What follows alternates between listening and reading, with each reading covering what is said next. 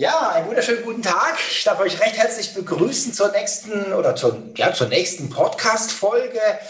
Ähm, und äh, heute habe ich einen spannenden Gast, die Kimberly.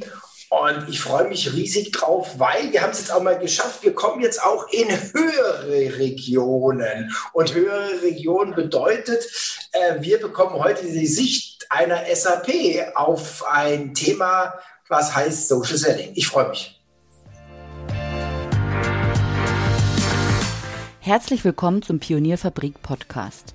Thomas Barsch spricht darin mit Experten über Geschäftsmodelle und die Schwerpunkte Marketing und Vertrieb. Du findest Thomas Barsch auf Xing und LinkedIn. Er veranstaltet regelmäßig das Digital Breakfast. Alle Infos dazu findest du auf den Seiten www.pionierfabrik.de und digitalbreakfast.de. Abonniere den Pionierfabrik Podcast und hinterlass gerne eine Bewertung.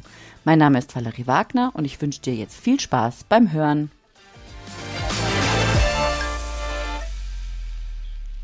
Ja, hallo Kimberly. Ich freue mich, dass du Zeit gefunden hast und dass wir hier jetzt äh, unseren Podcast machen. Ähm, vielleicht stellst du dich einfach mal selber kurz vor. Super. Hallo Thomas. Ja, vielen Dank für die Einladung. Mein Name ist äh, Kimberly Kempel. Ich bin seit jetzt über sechs Jahren bei der SAP und aktuell verantwortlich in der Rolle als Industry Officer für die Region EMEA.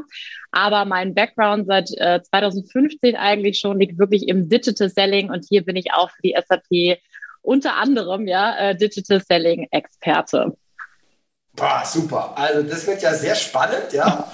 ähm, ja, vielleicht sagst du einfach mal so, ich finde es immer, da kommen mal ganz nah die Leute ran, wenn Klar. du auch mal sagst, was, was machst du den ganzen Tag, ja? Ja.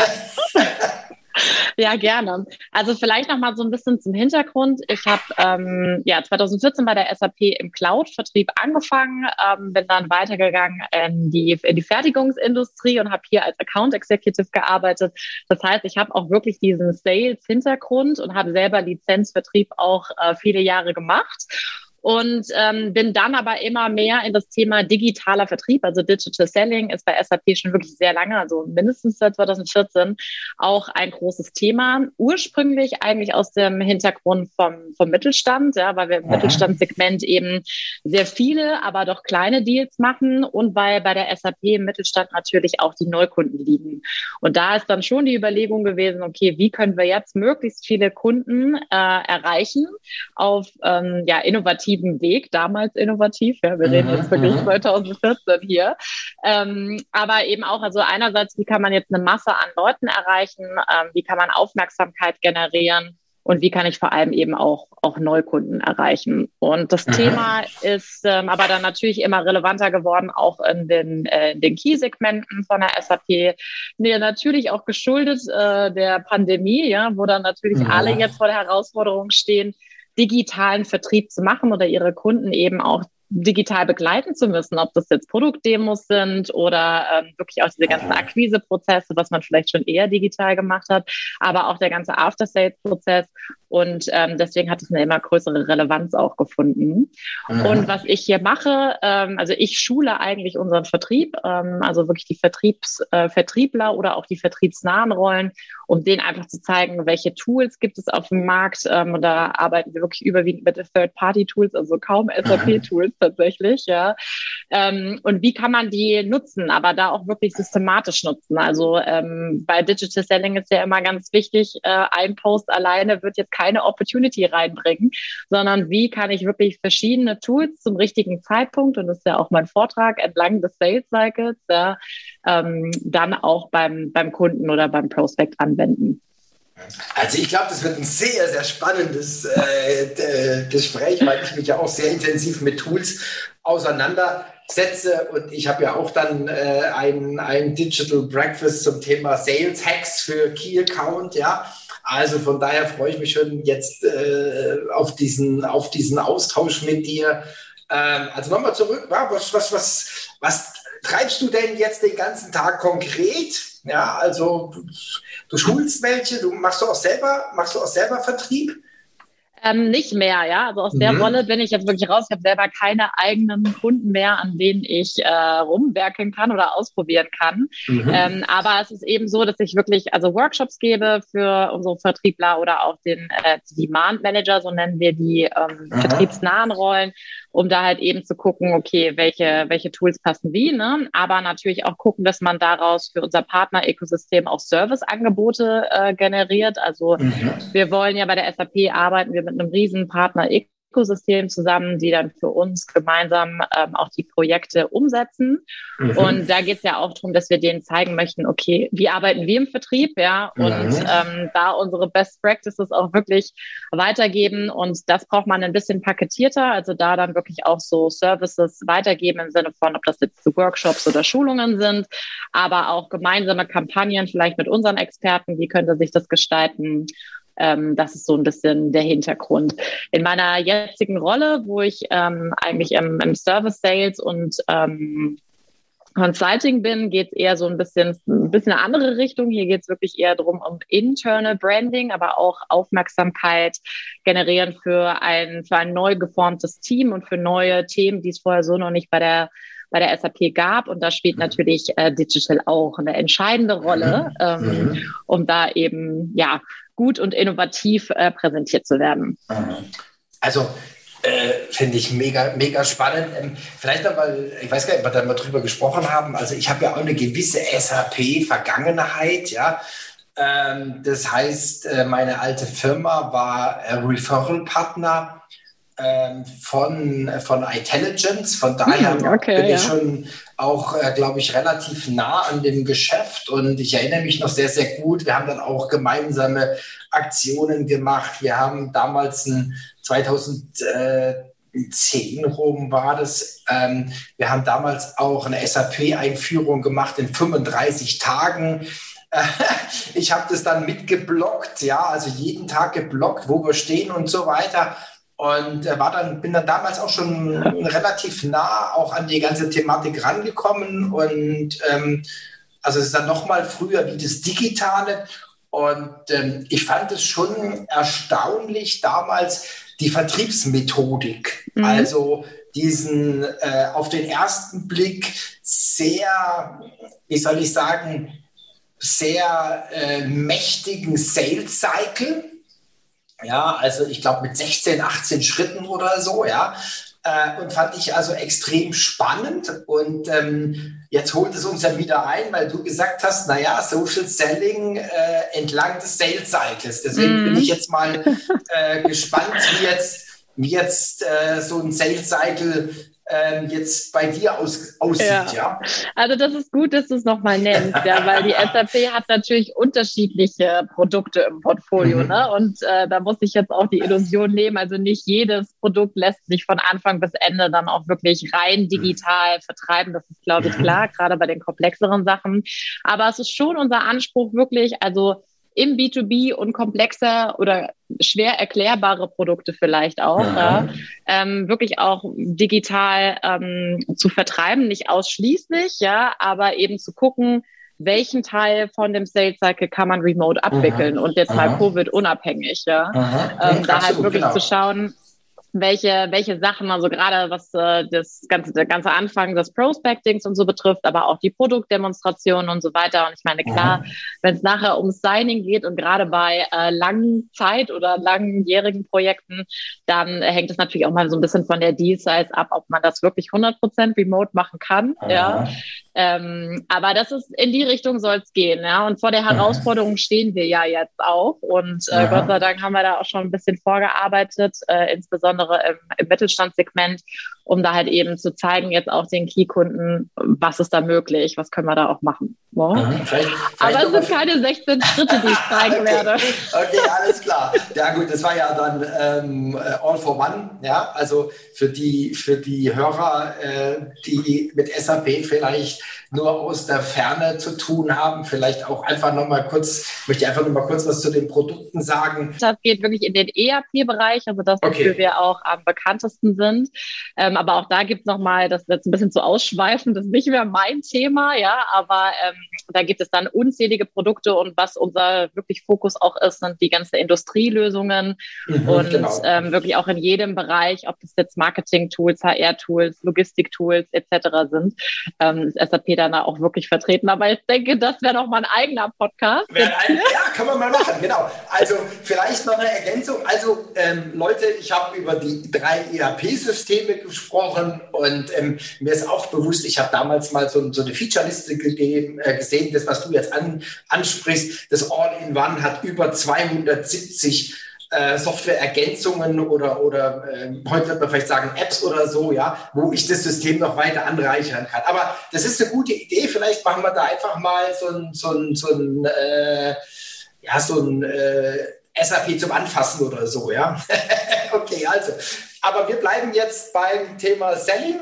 Ähm, vielleicht sagst du einfach mal exemplarisch, wie sieht so ein Digital Selling Prozess aus? Was ist so euer euer, eure Vorlage, ja, sage ich jetzt mal. Mhm, ja, okay. Also was wir natürlich schon, wir starten auch wie alle anderen mit dem äh, Profiling. Ja, also wer sind jetzt wirklich unsere relevanten Kunden, wen wollen wir da ansprechen?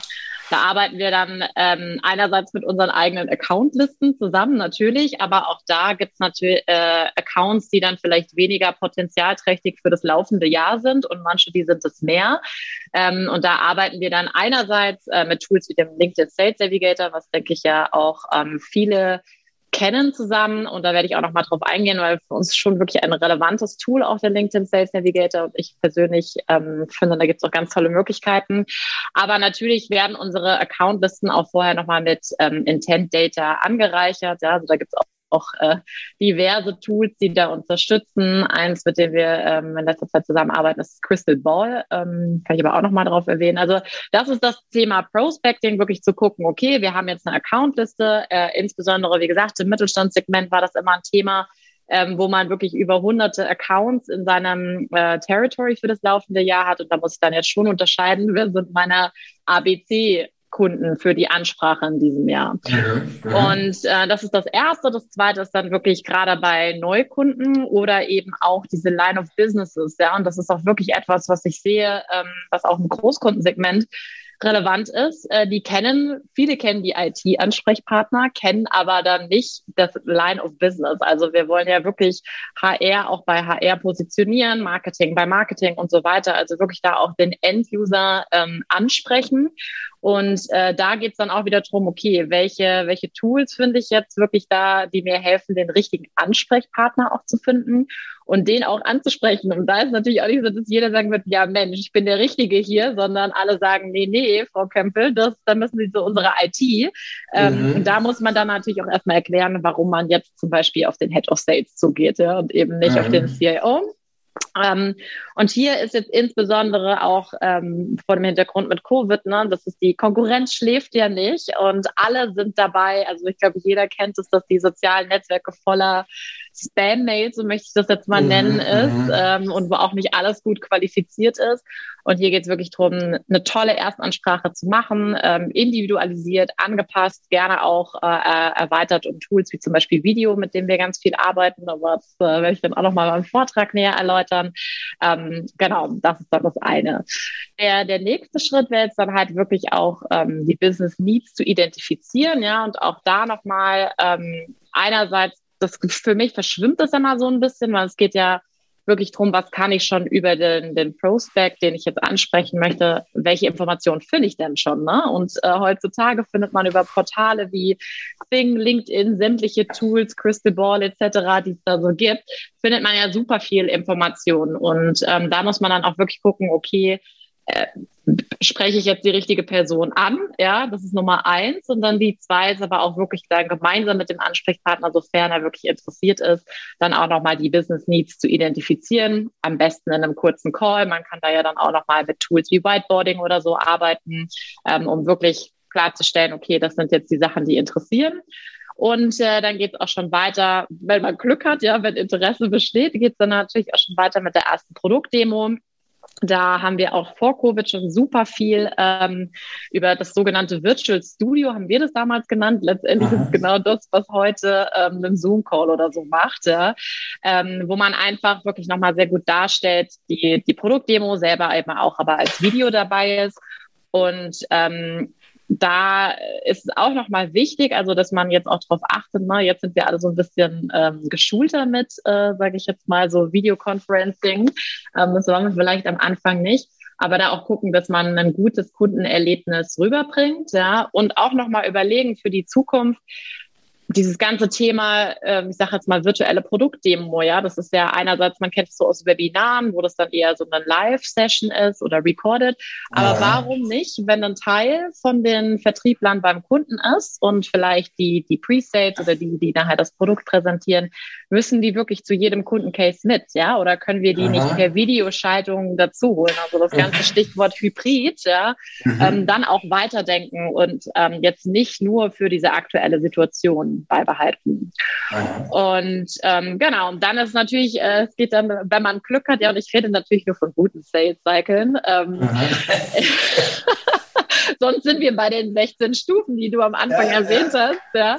Nee, aber natürlich geht es dann nochmal mit Sicherheit nochmal in eine Rückkopplung mit dem Kunden, wo man halt schaut, okay, gibt es noch irgendwelche Einwände, gibt es noch offene Fragen, wie kann man damit sauber umgehen? Ob da wieder auch Tools wie ähm, Whiteboarding oder Projektmanagement-Tools, da gibt es ja äh, mittlerweile auch ganz tolle Möglichkeiten, da wirklich nochmal zu arbeiten, ähm, vielleicht auch nochmal mit einem Fragebogen wirklich sicherstellen, dass jetzt alle die Sachen, die man haben möchte, da auch abgewickelt sind.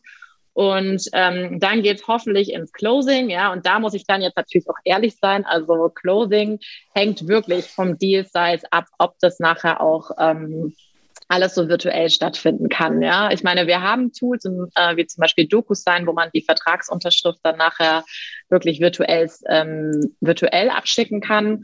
Aber äh, machen wir uns nichts vor, bei größeren, ähm, bei größeren Deals will man sich auch noch mal in die Augen schauen, ja, oder will ja. zumindest den Verantwortlichen dann noch mal vor Ort haben. Und äh, das sind mit sicherlich äh, mit Sicherheit auch die Herausforderungen, die wir jetzt heute mit der Situation haben, ne? dass man da wirklich gucken muss, okay, im entscheidenden Moment, wie können wir dann diese Vertrauensbasis ähm, auch aufrechterhalten virtuell.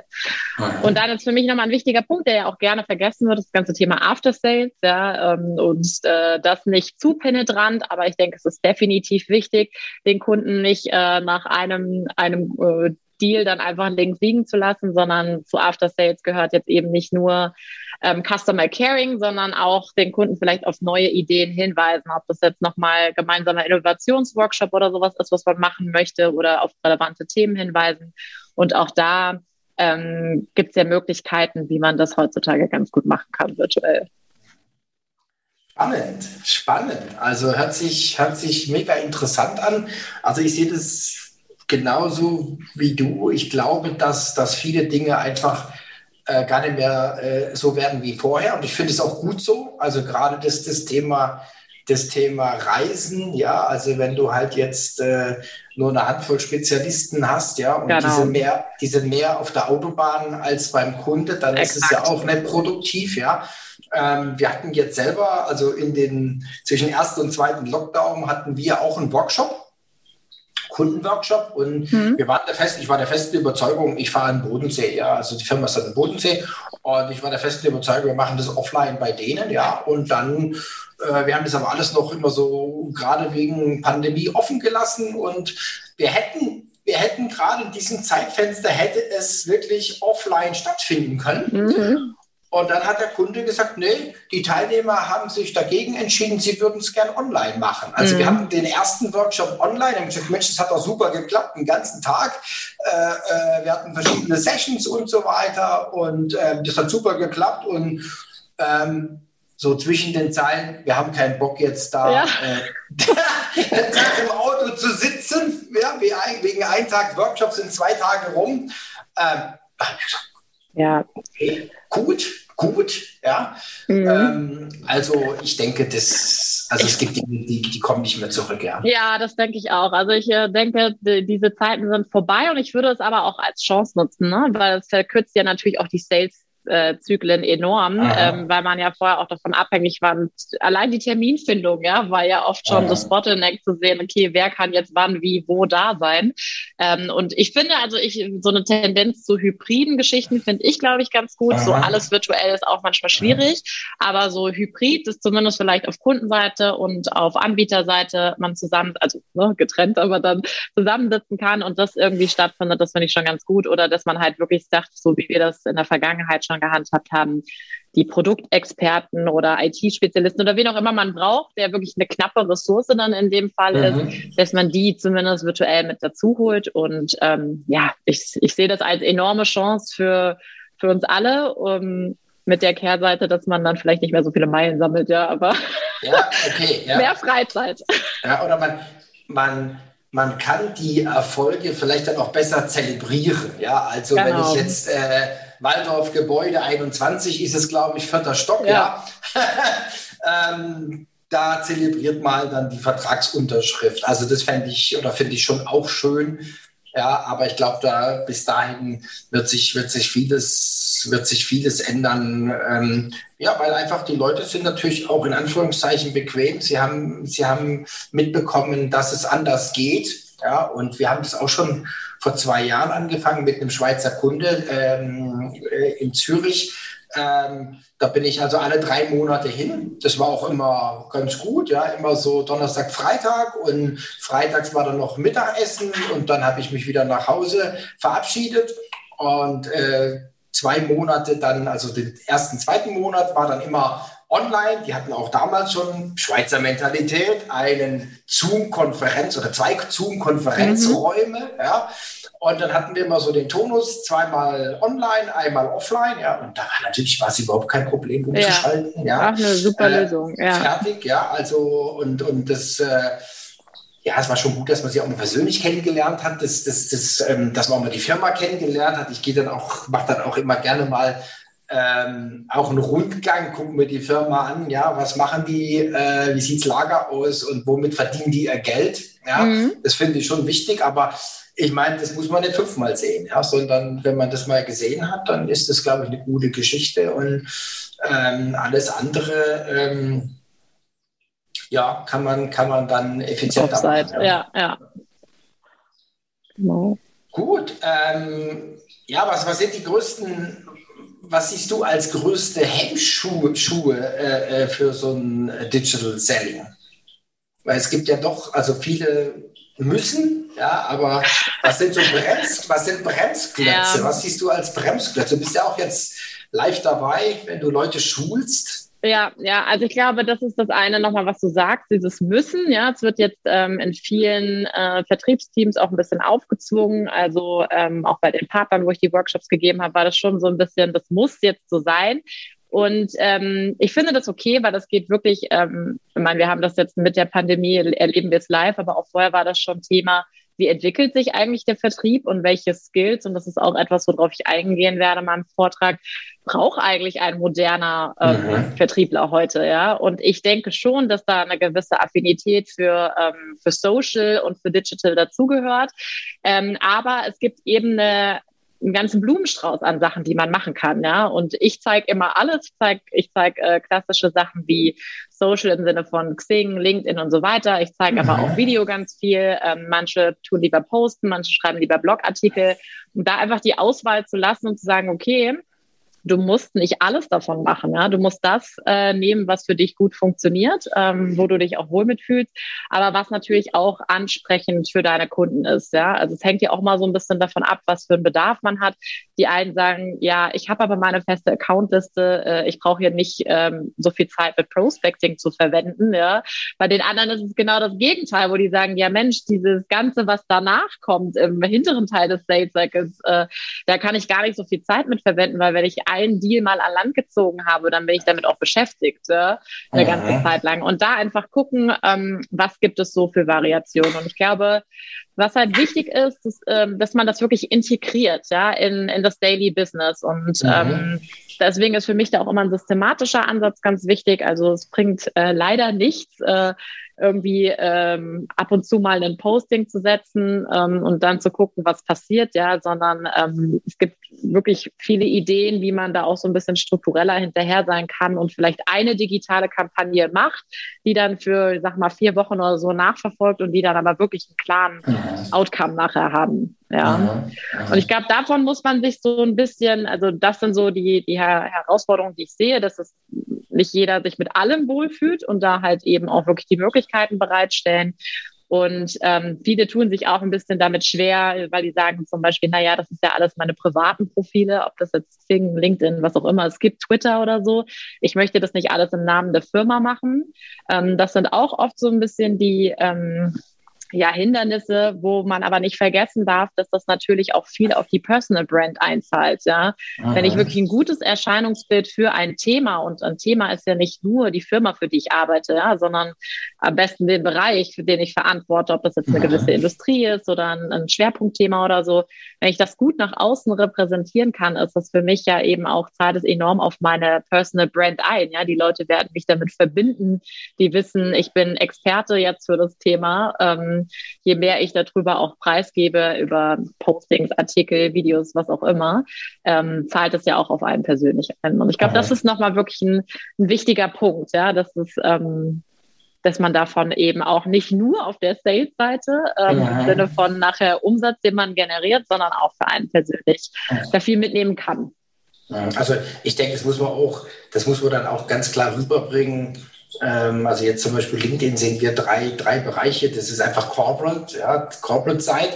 Dann haben wir das Personal Branding und dann haben wir noch das Advertising. Also sind drei genau. großen Säulen, ja. Und dann muss man halt ganz auch klar sagen, was macht man wo. Was ich ganz gut fand, was du gesagt hast, war das mit dem, mit dem bunten Blumenstrauß an Möglichkeiten. Das sehe ich genauso, weil äh, so der alte Spruch, jeder Vertriebler hat die Kunden, die zu ihm passen. Hm.